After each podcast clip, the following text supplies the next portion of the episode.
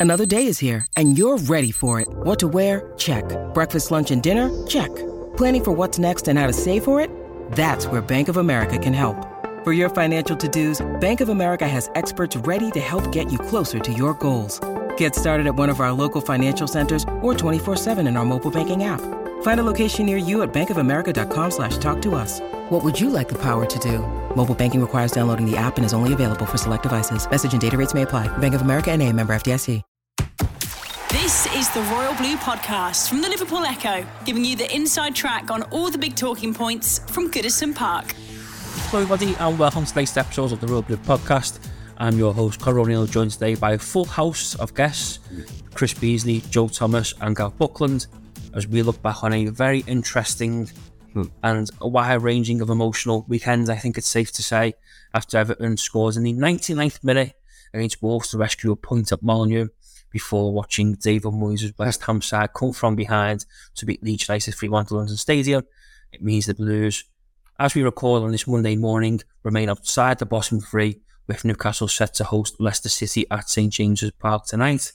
Chris, you and Joe were obviously at Yeah. Molineux on Saturday Yeah, for a rather interesting contest, I think Yeah. it's safe to say.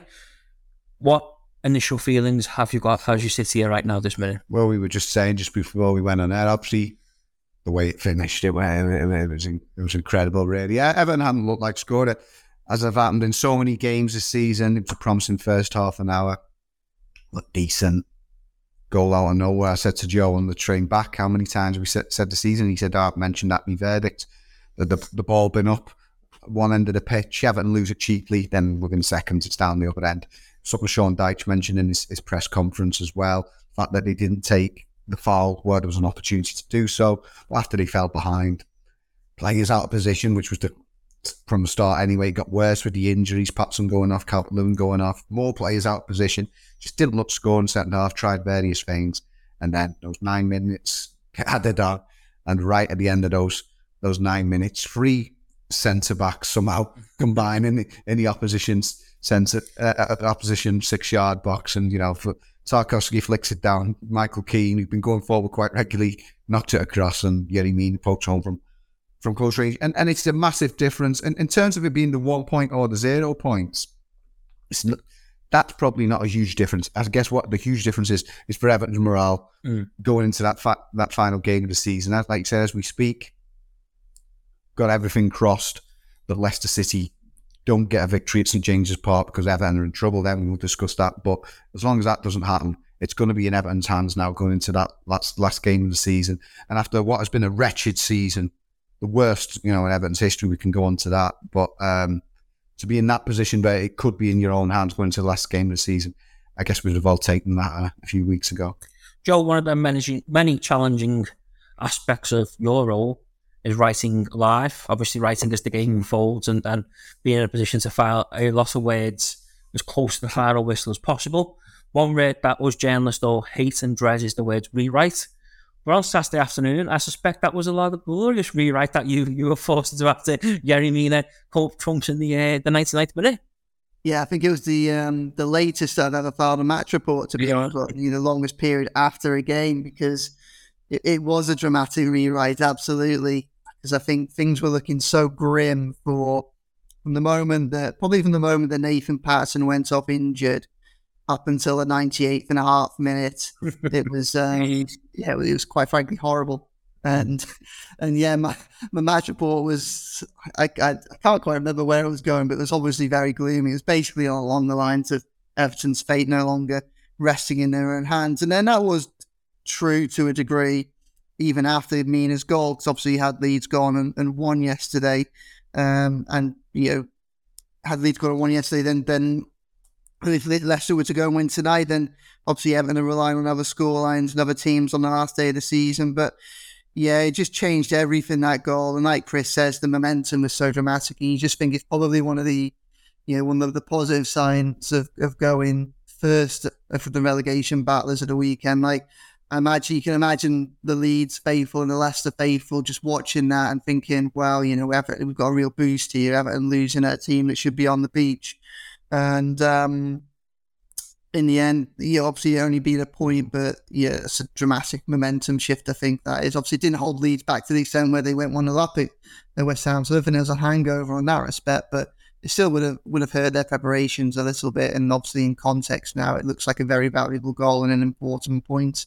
Um, so hopefully that will be the case. But yeah, I, I, went down after the final whistle. I went down to the tunnel at Molineux. Um, it was quite interesting being there actually, because normally by the time you get down there, all the players are in, and you know you're only seeing bits and pieces as they kind of come out towards the coaches. But Wolves held their the season player awards on the pitch after the final whistle. It's a really surreal kind of experience because they have the the Wolves players getting all their awards. You know, the first team, the the youth teams, the uh, the women's teams. But all you can hear is the Everton fans that stayed late still celebrating the goals. So, so you got the Wolves end of season awards being uh, taking place to the backdrop of, of, Spirit of the Blues, and it was just a bit bit surreal. But because of that, being in the tunnel was just so busy. It was just really interesting watching everybody as he came and went.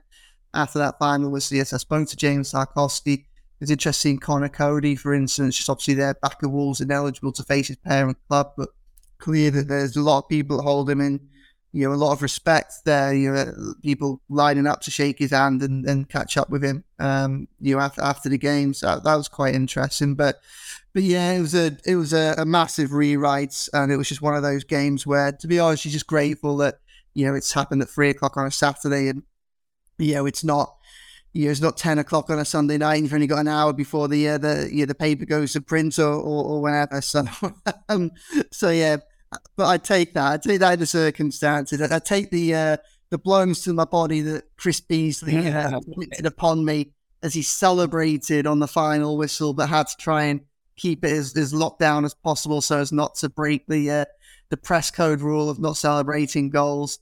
Uh, and then the rewrite that followed, you, you take it given uh, given the circumstances in which it was necessary. Gav, I take it the thoughts of yourself were very different on 98 minutes to what they were on 99 minutes on Saturday when that ball hits the back of back of the net.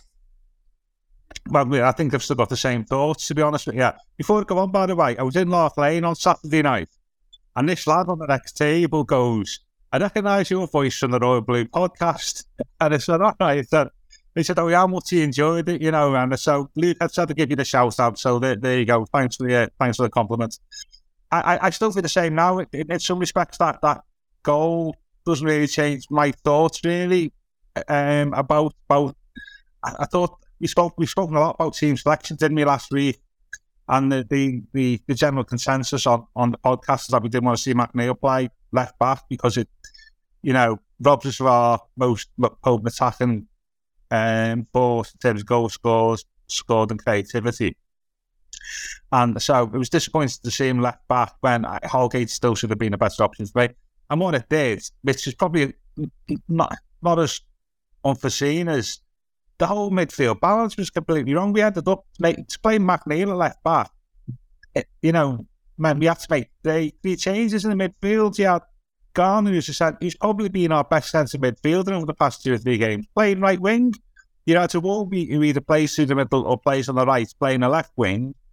And then, because he, he actually goes into the middle of the pitch, you had this ridiculous, you know, on occasions where Onana, Doucouré, Iwobi, Garner, were all, all sort of like in the same sort of space. And so that that one positional change caused so much disruption for the rest of the team. It wasn't worth it in terms of the benefits we got from playing McNeil at left back. And I thought that was poor from Dyche. And I thought some of his substitutions, which we may talk about, were also poor. And my feeling at the end of it, we not not Dyche's best day in the uh, dugout, and, and we got away with one to a degree, uh, as it you know at the end. And although I was relieved, I just thought, yeah, I was we've not done great there in the circumstances. Because let's face it, a a decent effort performance would have been probably enough to win that game. Because I think Wolves were only, you know, they were half on the beach as they say. So, yeah, definitely a bit of relief at the end, Connor. But I'm still not. That doesn't really forgive the the way the game was managed over the previous 98, 98 minutes. He's Gav leads us on quite nicely there because one of my next points was Sean Dyche's selection. Yeah. his starting lineup, and then obviously going to his substitute. But talking to one of my friends on Saturday evening, mm-hmm. no true to fast as always after the game, he says Sean Dyche was a lucky man there because he was left far from impressed by what he'd seen from the Everton boss and believes he got away with one. Do you think he was a lucky? Do you think he was even more a bit lucky there, Bees, after what we saw? Yeah, it was very on Sean Dyche like, and what we've seen Sean Dyche in that he he does seem to. Um, it's also been a criticism at times that he's he's, he's maybe not um, tinkered enough or changed enough that he sort of sticks with with what he knows and the minimum amount of changes. And as Gav points out there, he rather than put Holgate in, yeah, Holgate had struggled the previous week, but it was Manchester City, potentially the best team in the world rather than just put Holgate in at, at, at left back again. To put McNeil, but it was a double blow because yeah, um, Everton lost uh, all it, it, what McNeil offers going forward, which has been so much in recent weeks, and like as Gav said, that you know, all the changes that that facilitates in, in putting him back there. I think that everyone was trying to work out when the team sheet dropped just what the, the formation was going to be. Some of the local journalists were, were talking to Joe and I, and some fella gone on the Echo website said, well. Liverpool Echo says this, and we were like, well, we are the Liverpool Echo. That's, a, that's us who's just said that. Um, uh, BBC had, had Everton lining up 361 or something like that. And But yeah, so we were all sort of scratching our heads how, how it was going to be. So yeah, as, as, I suppose he, he, he does have it. And the one um, um, it was always going to be a tough ask as much as we say, you know, Everton been so poor this season, Everton have been so poor on the road.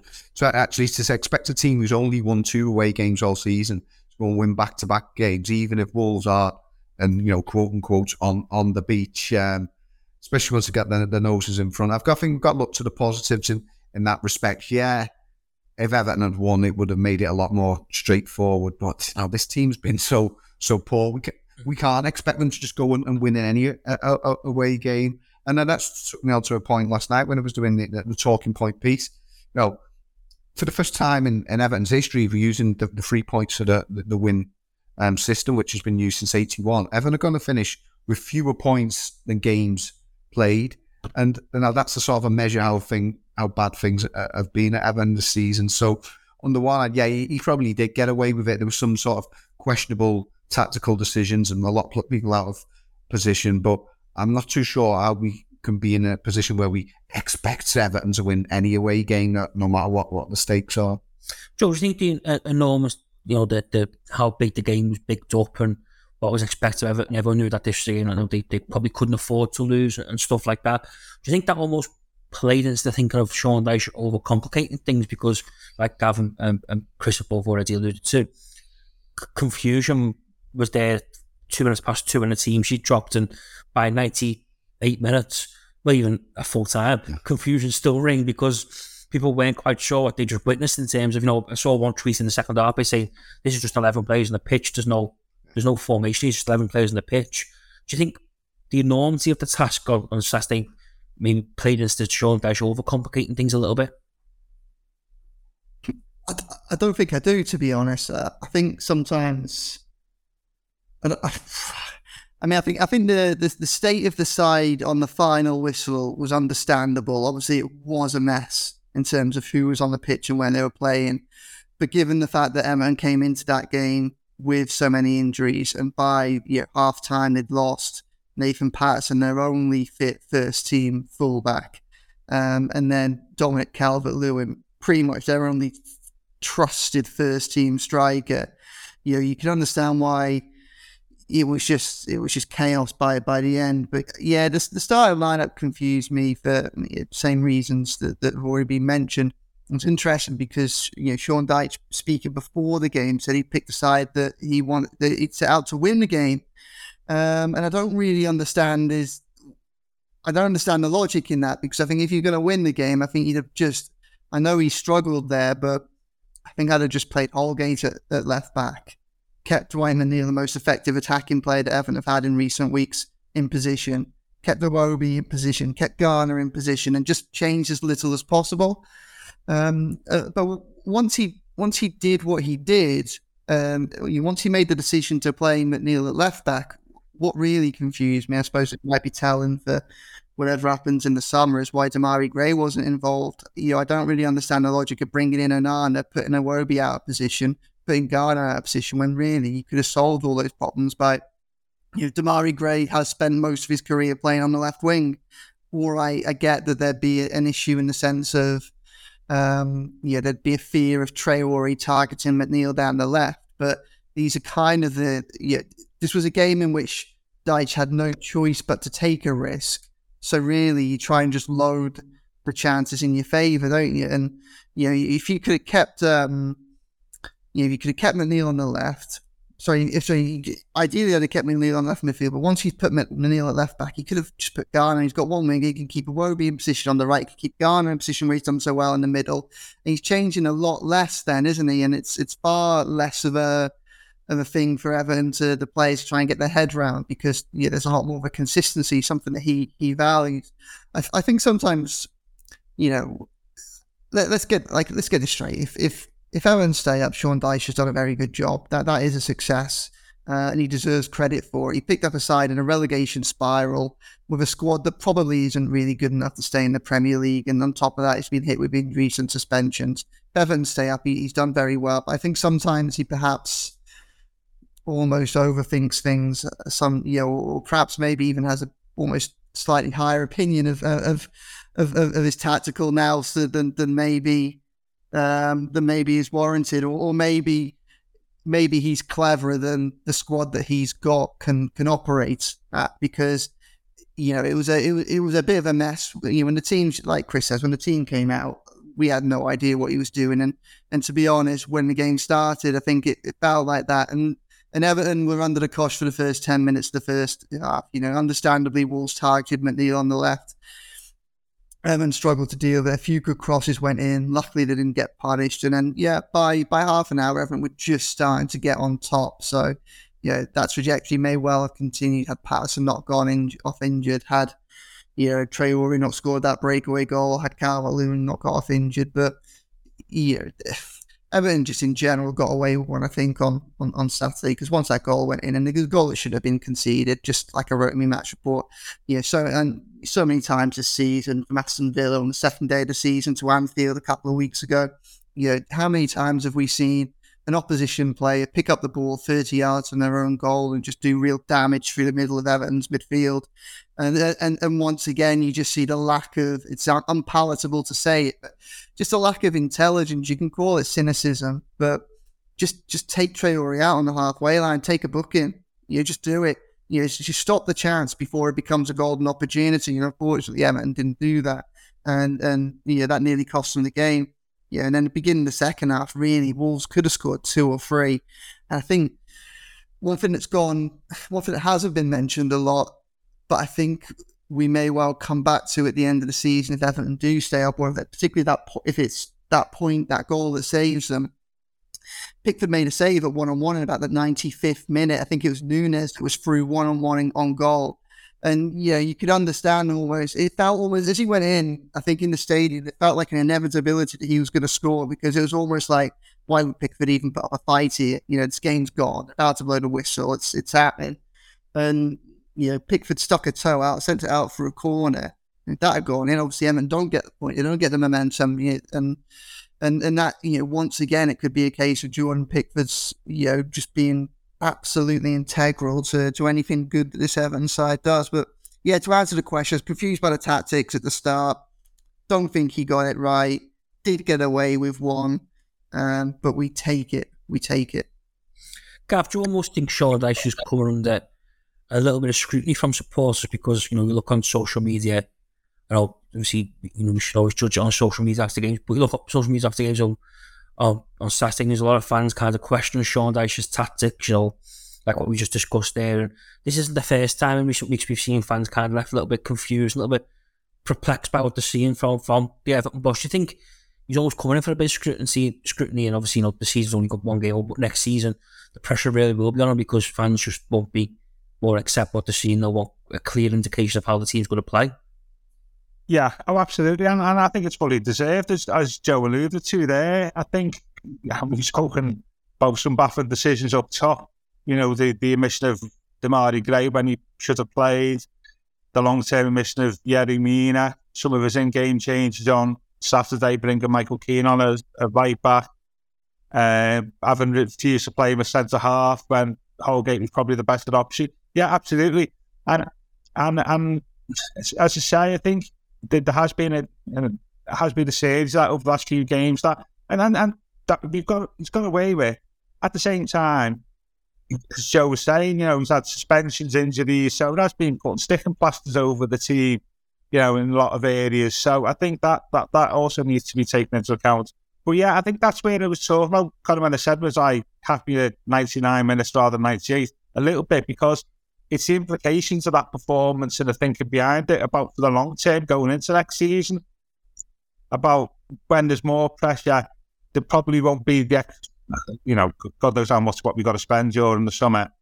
There may be a similar uh, summer last year. We've only got limited resources, and you've had more time to prepare the players. You know, is Dyche smart enough and flexible enough to set the team out over a 38 game season? And I think there's a few people concerned about that, and I think that's rightly so. Because what what I've seen so far, notwithstanding, uh, you know, the, the sort of you know the issues he's had to manage, uh, I, you know, that's still in the not proven category for me. I know, I think if we stay up, I think that's been a good achievement, but we're still only averaging this at points a game, is it something like that? Simply, yeah, we, we've all let, let, let's basically stay up. It's because of the inadequacies of the, the other teams isn't it really below us? And as Chris said, it's going to be like our worst points performance season ever, probably. And that does raise questions for next year. And uh, you know, I think Dyche has definitely got to show himself to be a little bit more imaginative and you know, and t- you know, like say on Saturday, you know, play. Think about it. Think about the wider implications of selecting McNeil left back and decide not to play Holgate left back because in a poor game, he allowed the whole shape of the team to be disrupted. And he, and that's the type of thing you need to avoid in, in future. But, be a bit more flexible with your thinking as well. So yeah, and, and fans are saying that, and I think that's that's a fair shout. Even if he does keep us up, I still think there's question marks.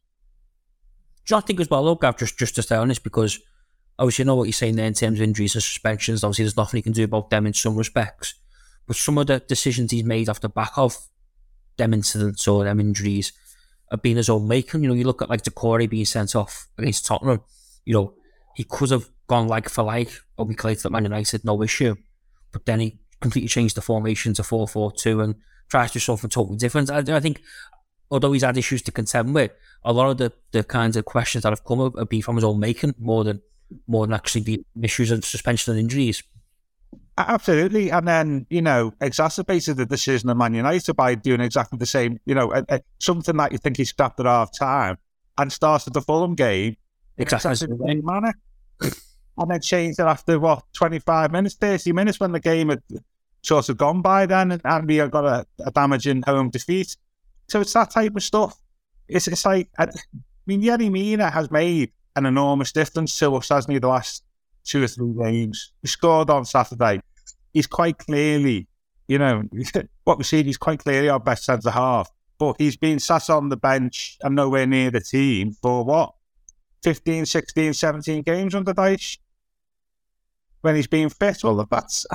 I don't, I don't really understand that, and and I think he has been loyal to some players, and whilst at the same time not giving other players who deserve an opportunity, not giving them a chance. So yeah, I think but he's me. It's a bit of a funny way time to manage. So I'll judge him more more next season. But from what I've seen this season, I think I think people are right to say you know put a few question marks against his you know his tactical and team selection acumen. He's there was one real concern yeah. for Everton. He's obviously Nathan Patterson goes off, which yeah. was far from ideal and far from planned. But just before half time, Donna Calvert looks to get him behind. All of a sudden stops, appears to hold something. I suspect the groin that he the, yeah. the groin that he picked up the injury from against Manchester City. He's lying on the floor, and you see the. I was obviously watching the home. You see the physio indicator make a change, and you start thinking, "Oh, this could be one of these days." Yeah. Not what Everton needed right now this minute, was it? No, because as I said, uh, she played Dyche's first game, went off after an hour. and he was all the way out, wasn't he, for almost three months at Crystal Yeah. And uh, he started the last half a dozen games. And although his only goal has come from the penalty spot, we all can see, can't we? Completely changes the way Everton attack it, the way Everton look at.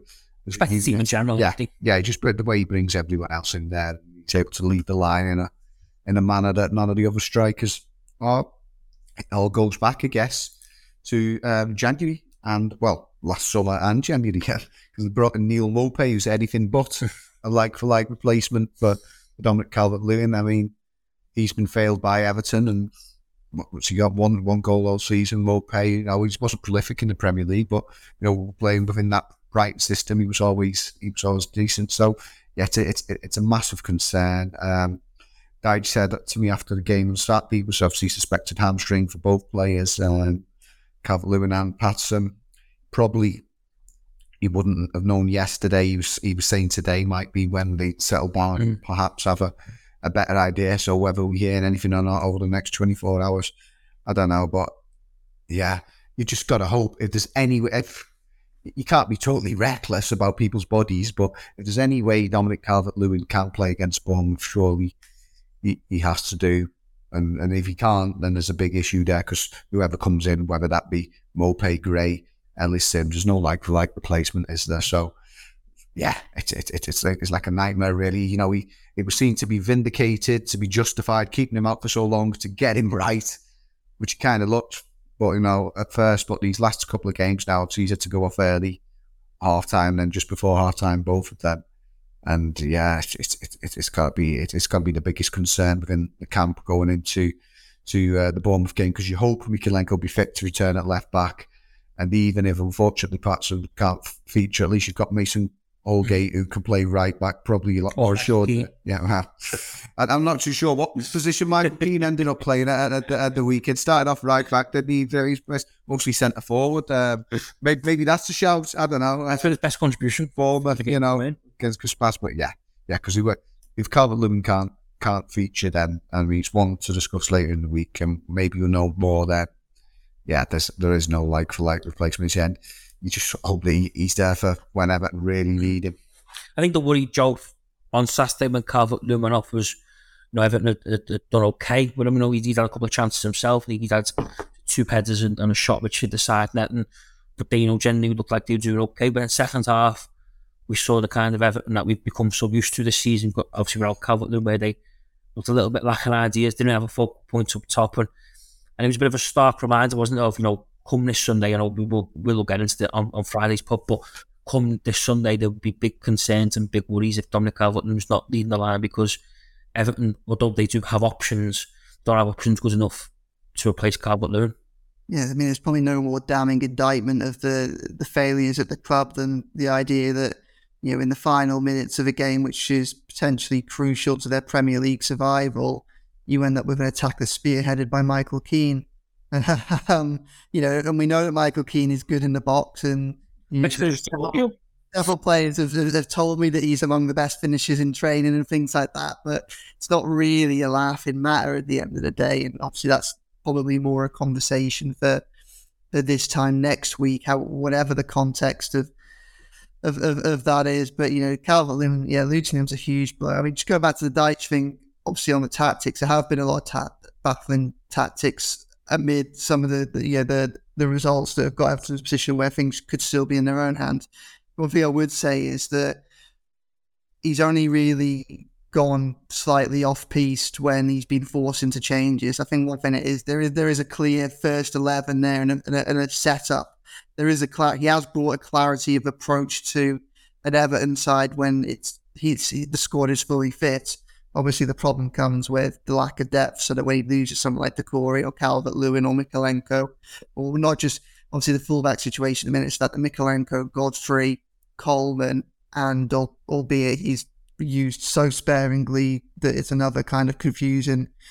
Um, another big question mark over what went into the planning for Everton's season, but Ruben Vinagre, you know, there, there are four better options than McNeil, Holgate, um, uh, at, at left back there. That they're all injured, unfortunately, but hopefully Mykolenko will be back. Um, but yeah, no, you, you're completely right. I think that is the fear. Really. That's probably the fear going into Saturday because I think all things considered, you know, everyone would go into that big favourites, but and we probably know this more than the outsider. I think, I think you know, if you're if you're a casual football fan and you support someone else, I think you're just assuming Everton are going to win that. A lot of people just haven't seen how bad Everton are. Like they're just not, they're not very good. And even you know, with the exception of Brighton, which was you know, and and perhaps Arsenal, which are both wonderful performances, you know, the, the better results kind of have been a bit frantic and a bit chaotic, and it's just almost been a bit more willpower and mentality and desire that's got them got them over the finish line. So you know, even when Everton's Spurs team are, are out, it's still not as effective as it should be. Um, and it's a case of who's going to be injured and what what's the knock on effects going to be on, on, on Saturday. Because obviously, Calvert Lewin isn't fit, then that's a big issue. Um, and then also, you know, if Mykolenko's not fit, that's a big issue. Everton start yeah, especially if Patterson's out as well. Like, uh, you know, we discussed this. Like, you know, we had a rare degree of foresight last week when we were talking about just how much more severe Mykolenko's absence is than we perhaps would have anticipated it being a couple of weeks ago. Um, and it just had a, a, devastation effect on the lineup. And like we've just said, Dyche went a little bit more rogue than I think any of us anticipated, and he has to take some responsibility for that if, if Mykolenko isn't fit, or even if Mykolenko is fit, Patterson isn't fit, then we're we're almost back in that situation again on on Saturday, and that's worrying. I think you know it's the lack of the lack of ideas on on Saturday. I think you know for for most of that second half, just didn't look like scoring. That's not saying they weren't trying; they just didn't look like scoring against a team that you know every time a player came off, it was clear it was the last game of the, of the season. You know, you got the three stat three sides of of gold underneath the sunshine, just clapping them off, and the players, you know, slowly walking off, taking the applause. Um, you know, Neves went off, and it looked pretty likely that that might have been his farewell because it seemed it seemed like a farewell. And even amid those scenes where you've got Wolves side that are making all those changes, that are thinking about the end of the season, they were still they were still a better side, still creating the better chances. It could have been two or three nil before it got to stoppage time. We've already mentioned the, the, the chance that Wolves did have in in stoppage time, um, and yeah, in the end, Everton got away with it. But I think that's the problem. I think yeah, you you would like to think with that's on the line and with the Goodison crowd behind them that yeah they'll be able to you know get get the win that'll keep them up on Saturday on Sunday. Sorry, um, regardless of who's playing, but I think that's probably going to be the thing that's lurking in the back of all of our mind. The fact that this this is an Everton side that even when it's got its best team out there, just really, really struggle to break teams down. And I think if we get to half an hour on Sunday and it's nil nil, it, it could start to get a little bit nervous because I think then the you know, the players might start to feel it as well, especially if the goal went in elsewhere to put pressure on. It's not a situation I'd like to be in. So hopefully Calvert Lewin's back fit, like Chris says. I think this is one of those occasions where, for all the, the caution that's been exercised from under Dyche, I think Dyche deserves credit for. I feel like I'm giving Dyche a lot more credit. He, I feel like I'm being a spokesperson today, but um, you know, obviously he, he has had, had patience with me. It did pay off to a certain extent, but. I think this is the time where you throw caution to the wind, and that's not to say you sacrifice a young man's body or anything like that. If there's a, if he's seventy five percent fit plus, the value of what he brings at Everton side is just so huge. I don't think they could afford to not have him on the pitch, particularly given I just. Yeah, there's been a few indications. The last two games have been quite quite peculiar in the sense that it felt whilst Dominic Calvert-Lewin was out, Demarai Gray was the last option up front that Dyche turned to, he went through Simms first, then he went through Maupay, then he finally got to Gray, and Gray was the most effective. Yeah, played really well at Forest, did all right at Chelsea. Um, but he seems to have reverted away from that. Again, yeah, Man City second half, it was Maupay that came on. Uh, and then even at the at, the weekend, obviously, he didn't trust Gray to put, well, he didn't want to put Gray in the starting lineup for whatever reason. Um, I think, I think, uh, was it, did Maupay come on first at, at the weekend as well? well great, great come on for Calvert Lewin. It was great for Calvert Lewin. So, so maybe, maybe he has got over that. But I mean, I just hope uh, the, the more players are fit, the the less opportunity there is for for Dyche to kind of do something mad. and and like we discussed, some of the mad calls haven't really worked. Um, So let's just hope that Dominic Calvert-Lewin's fit, and ideally that Mykolenko and Patterson are on the pitch as well. And if they are, I think Everton are massive favourites. If not, then all of a sudden it becomes a little bit more tricky.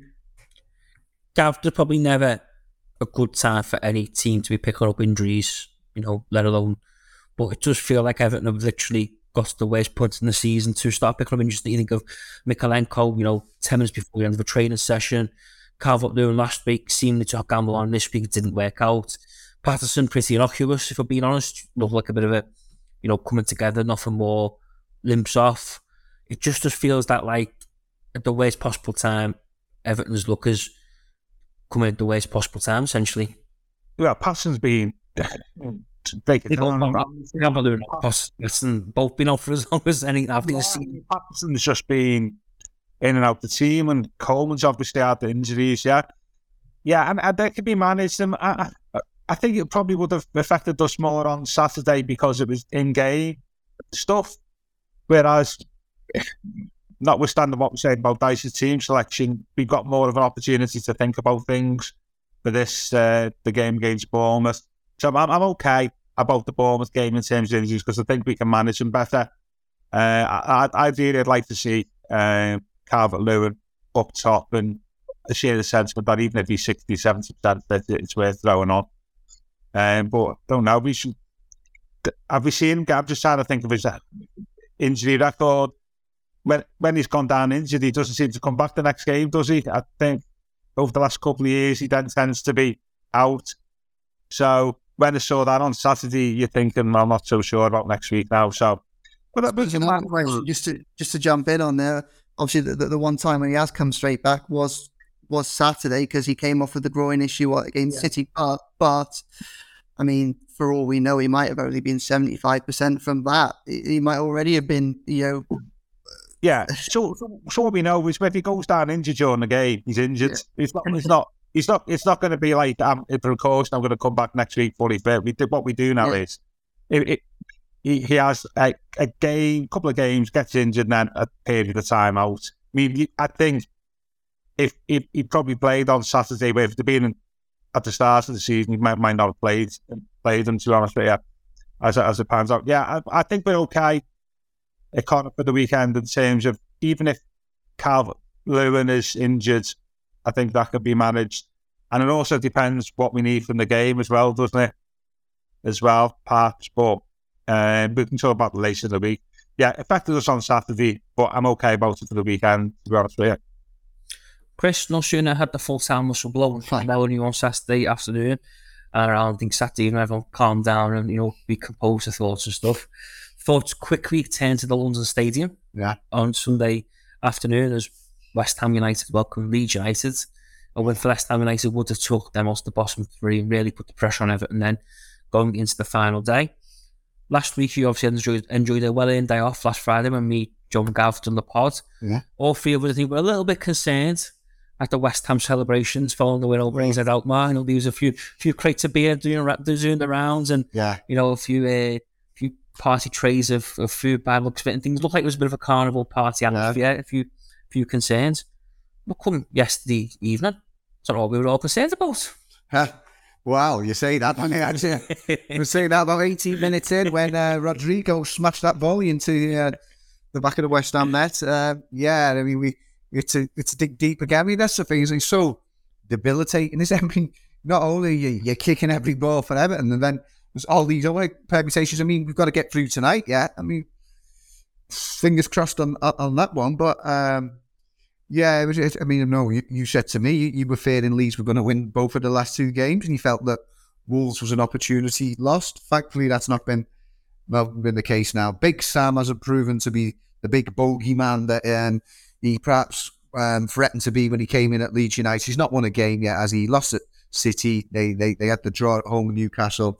Now they've, they've they've lost at West Ham United. I mean, he could still win a game now, but it might be too late for them. Um, yeah, it, it, was it was concerning when, when, when Leeds went ahead. But to be fair to West Ham, fair to David Moyes, you know, we've all we've always uh, got good words to say for, for Davy. Um, that um, yeah, he, he, he, he didn't just like throw in the, the resis, I suppose, like he did was at Brentford the week mm-hmm. before. I mean, he'd made six changes, but it was still a strong West Ham side and still had more than enough to, to finish Leeds off. Although I, I, I, was shouting at the telly, I wanted West Ham to get another one at the end for the goal difference. Um, when he had the chance there, there was it um, was it Paqueta and um, he tried to square it to Rice or something like that. They yeah trying to score the perfect goal, but yeah, they, they got got there in the end. But yeah, another nerve wracking afternoon. But thankfully, you know, it remains in Everton's hands, and we need that to be the case uh, come come tomorrow morning. After as long as uh, Leicester City haven't pulled off a shock victory at St James's Park.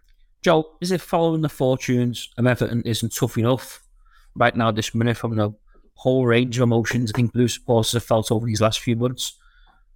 Following other teams, it should following Everton, isn't it? Because I don't know about you know you lads, but certainly someone watching that yesterday was was kicking every ball, and you kind of sat, sat there thinking, so it's not even my team playing here, and you're still emotionally engrossed there. Yeah, it was. Mm. Just sorry, just before Joe says anything, uh, one Everton player, former Everton player, texted me yesterday morning and claimed he did jelly deals for breakfast. All right. I, I, I,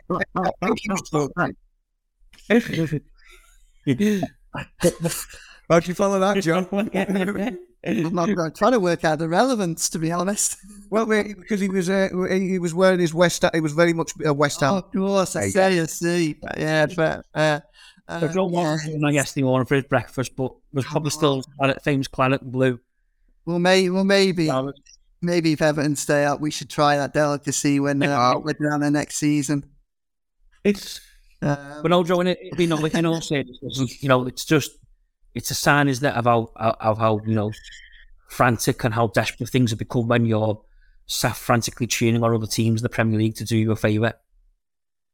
Yeah, it is absolutely. I think again, this is a conversation. Whatever happens, this is a conversation probably for, for next week, and I think it's probably important for anyone that that is listening. I think that you know the the initial aftermath of whatever happens on Sunday will be all about the you know what's happened on the pitch and the implications, but like there will be plenty of reckoning after that. Uh, uh, look back at how Evan ended up in a situation where, for a second season in a row, this is the case, and obviously this season even worse now go into the last game of the season. But yeah, it's. I mean, we can kind of like joke about it all we want, but it's it's part of my deal. It's horrible, really, isn't it? I've, I've kind of got myself into a position here where all of a sudden, I've, despite evidence of weeks and weeks of evidence to the contrary I'm now seeing a lot more demons in that Leicester side than than have been visible. For, I mean, I was convinced they were going to beat Liverpool last week, and then I watched that and was reassured by just how appallingly bad they were. Um, just got to hope that they do the same again tonight, and hopefully that.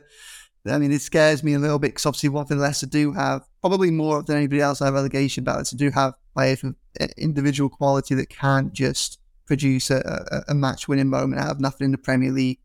Uh, we saw Tielemans goal at the Goodison Park, didn't we? In you know on Friday night when they came and did a number on Everton. Then, um, but hopefully Newcastle should. I mean, if if you if you approach it logically, you would think that a Newcastle team that's got nothing else, you know, no finals or anything to look forward to. Last opportunity to play in front of uh, St James's crowd after their best season in in decades, and you know going you think they'd want to give their give their team, give their fans, um, you know, something to cheer when you especially, know, when would guarantee them top four as well. But, um, but yeah, I'm, I'm seeing more demons than, than, than is healthy. I think, to be honest. So hopefully, get through the Leicester game.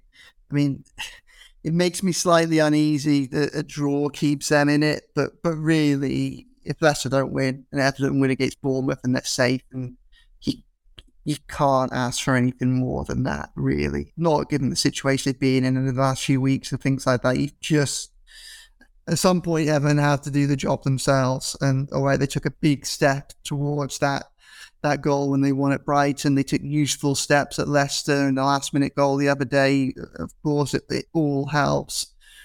But I think Gav said in the opening minutes of this podcast, you know, about um, you know, Everton almost relying on the failures of others essentially, and that's it. If Everton stay up, really, it will be because three teams are worse than a bad team. I think rather than Everton having done anything particularly special to to having uh, avoided the drop, especially as Chris says, with what even with a win will be their their their lowest points tally in you know too long to remember. So yeah, hopefully, uh, hopefully we get to Tuesday morning. Well, hopefully we get to ten o'clock on Monday night tonight, and uh, everything there's a lot more clarity, and it's all in Everton's favour. Gav, you said last week that Everton fans and you used to come one mastermind, and their favourite subject would be the Premier League we're in from about February to, to, to now. Absolutely. You know, again, that was another weekend of watching the table, watching other results. And tonight is going to be absolutely no different as it is Newcastle take on Leicester St James's Park. Are You're going to have your black and white scarf on? yeah. I wasn't unique piece about me. There's ain't pattern on that. we should do that, please, so that won't be uh, anything onerous for me. I mean, because we not mentioned Forest, have we? No. Because we're talking about Forest was still in it, and that was a massive blow when Forest won, wasn't it, on, on Saturday evening? Because that, that was, uh, nobody saw that coming. Yeah, yeah, I'm happy. You're in a. I, I've, I've said a number of times over the weekend, with all due respect to Tottenham, you know what, Spurs are like that. You, you're in a dark place when you're relying on Spurs to do you favours, aren't you, really? Um, mm. But I think if you win on Sunday, I know there's, there's various combinations that can happen, but you think if you win on Sunday, that should should be enough. Um, and um, yeah, but I will have me get me Lindisfarne records out and stuff and all that. And that'll be, but for the older older listener, um, on tonight, and I'll be I'll be there. And I think Newcastle they, they, they're a bit sketchy for 20 minutes against Brighton on Thursday, weren't they, at 2 1. But I think Newcastle got a lot of firepower, and I think they'll be they'll be up uh, for it, as they say. But said before the pod started, didn't I, that you just get, you wouldn't like to think there's one last oh, crazy battle. relegation battle. That's, mm. that's what I'm feeling. That's me feeling. So hopefully not.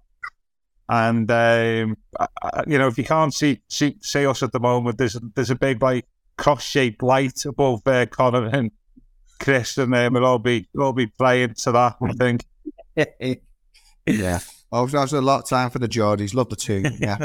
yes. Bit of local hero for the town on only gravels like these. Aye, yeah. Well, Eddie Howe supports Everton as well. That's oh, also yeah, maybe all baby. That's it. Like I mean, yeah. you know, failed to beat Wolves, and then you got David Moyes, the ex-manager, and Eddie Howe, the the, the Blues supporter. And of course, they doing it. solid for him. David Moyes back in next week as well, isn't it? Because Leicester will to Leicester, Leicester welcome West Ham to the King Power the final day. So wherever you look, there's Everton all over this relegation battle. Wherever you look. It's like yesterday, isn't it? It was the referee at the West Ham game, wasn't it? Is that an Everton season ticket holder or something? Boo, just looking for that. Just oh, keep quiet about that now, guys. now. Yeah, well, yeah, yeah, I'm not saying. I'm just saying the bad statements of fact. I mean, Joel Robles was in goal, wasn't he, for Leeds? Yeah, yeah. He was in the back of the net when the uh, equaliser went in, wasn't he? Yeah, yeah. yeah. No, gents, I think we will leave it there. We will, of course, be back on Friday to preview Everton's huge game against Bournemouth on the final day of the Premier League season. Look back on Sean Dyche's press conference and analyse the relegation picture after Newcastle take on Leicester City tonight. But for today, thank you very much for listening to the Royal Blue podcast. Are we the lads? You've been listening to the Royal Blue podcast from the Liverpool Echo.